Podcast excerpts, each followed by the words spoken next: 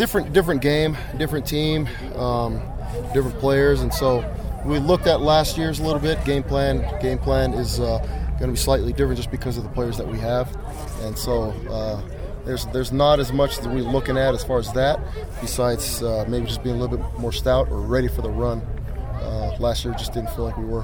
How pleased were you with to see a, a three-man rush consistently? I mean, getting those five, six seconds, getting that consistent rush every every down. It was good. It was good. It's kind of part of the plan, and and uh, ended up working out in this last game. Lorenzo really seemed to have his best game. Would you agree with that? And uh, what's led to his progression to this point? He, he's he's a good player. You know, he's. Uh, struggled with some uh, just getting banged up a couple times when he really started to, to rise to the top, and so injuries kind of uh, um, you know slowed him down a little bit. But he's he's always been a good player, really smart, and did a good job on Saturday. How is Washington different offensively this year versus what you saw last year? They're not. I mean, just different players, different players, and so they do a good job getting the ball to their to their playmakers. But I mean, it's uh, it's the same type of offense, uh, scheme wise, as we look at it. Uh, difficult to defend. They do a lot of good things that uh, spread you out uh, in the field in the pass game, as well as um, just doing a good job sticking to the run and, and uh, demanding that they run it. And so uh, I don't I don't think there's much difference in scheme besides just they do a good job getting their playmakers the ball. Coach, you've talked a lot about the you know just the depth and wanting you, you rotate a lot of guys in on the field. Just talk about how that's that's gone and you know the, the, seeing a lot of different guys come out and making plays and you know Max Tooley came in made some big plays for you. Chaz Ayu, you know some of these guys getting opportunities and making the most of it. Yeah, I think it's I think depth is important when. Uh, you have a schedule like we have when you're when you're playing a lot of a lot of good teams the, the whole year you've got to have depth because guys get banged up, and it's just the nature of the game, especially on the defense side of the ball. And so, um, those guys that uh, haven't been getting very much playing time, they've got to be ready when their number's called. And so, we've got to we've got to work extra hard, and players have to work extra hard in their belief that uh, they'll have their chance eventually when they end up moving up the depth chart. Where does Khyiris rank among the great defensive tackles that you've coached? He's he's a good player. You know, I I don't. Uh, I don't. I don't know where to. I don't know where that is. That, that's. I think that'll time will tell where he ends up uh, as far as his future and, and, what he's doing. But he's got a lot of ability. Were you at Utah when Star Lotulelei? I was, but I was on the offensive side. Okay. Yeah. Are you expecting Zayne Anderson and Sawyer Powell to be available this Saturday? Um, I don't know.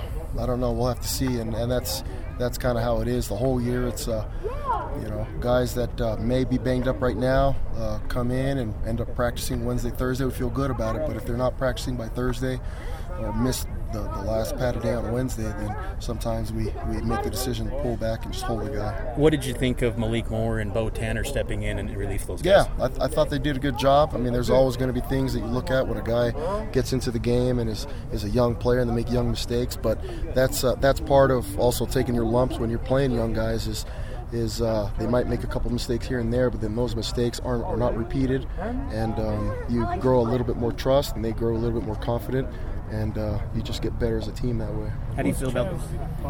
Emer- was Chaz's emergence one of the reasons you were able to move Zayne back? You were happy with what he was doing at Flash? Yeah, you know, I, th- I think all of that um, is is going to end up being part of what you do. It's trying to get the best players on the field and, and uh, allowing your players to do what they're best at. Were you involved in the recruitment at all with, with Puka Nacua, the Washington wide receiver? I know Kalani, and you guys offered him way early when he was like a freshman. Were you involved in that recruitment at all? No. No. What do you remember anything about him from his high school days? At all? No. Okay. With the way the defensive line is playing, it seems like it's pretty different than when, what you came in with with the 4 3, one gapping system. Can, can, you maybe speak to the d- evolution of that system and the reasons We've for it? always been odd. I mean, you go back for the last how many years, we may have been a little bit more four down than we were odd, but we've always had it. It's all, There's always been a mechanism for us to play it, and and so now it's just depending on, on uh, who we're facing, what we're defending, when we feel like we need to be in, in one front versus the other, we'll, we'll always be a little bit more multiple in the front. Do you have packages where you put in all your big guys, you know, for Yeah. yardage situations? Yep, you, you, you would have saw that against Tennessee, which is a, a package that we may not have uh, called upon in the Utah game. When I, you know, in hindsight, I look back at it and I thought that we should have had that package ready, but, but we have it. You go back and look at the Wisconsin game; it'll be the same thing. Six D linemen on the field with guys like Corbin that can end up playing backer. But against Tennessee, we ended up in the second half going to four D tackles instead of uh, two D ends and two D tackles. What do you credit to the confidence of, of this team that's kind of been instilled where it feels like regardless of the situation, they feel like they can come away with a victory? I think I think it's attributed to the kids and the culture. You know, uh, great head coach that's been pushing pushing his culture, pushing uh, the uh, culture of belief, culture of learning, culture of love, um, and the kids really rallying behind behind it. Um, you know, obviously, when you end up winning games and there's you you kind of feel like it's it's working, but uh, you know, Kalani has done a really good job, win, lose or draw, sticking to what he feels is, is important and having the kids rally behind it. And the kids are coming together now because of it. Quarterbacks tend to get more comfortable with, what a defense is given them as the game goes on. The last two games, it seems like Tennessee and USC both became more uncomfortable as the game went on. Um, I mean, were you throwing more stuff at them? I, I mean, what are the reasons for that? I don't know.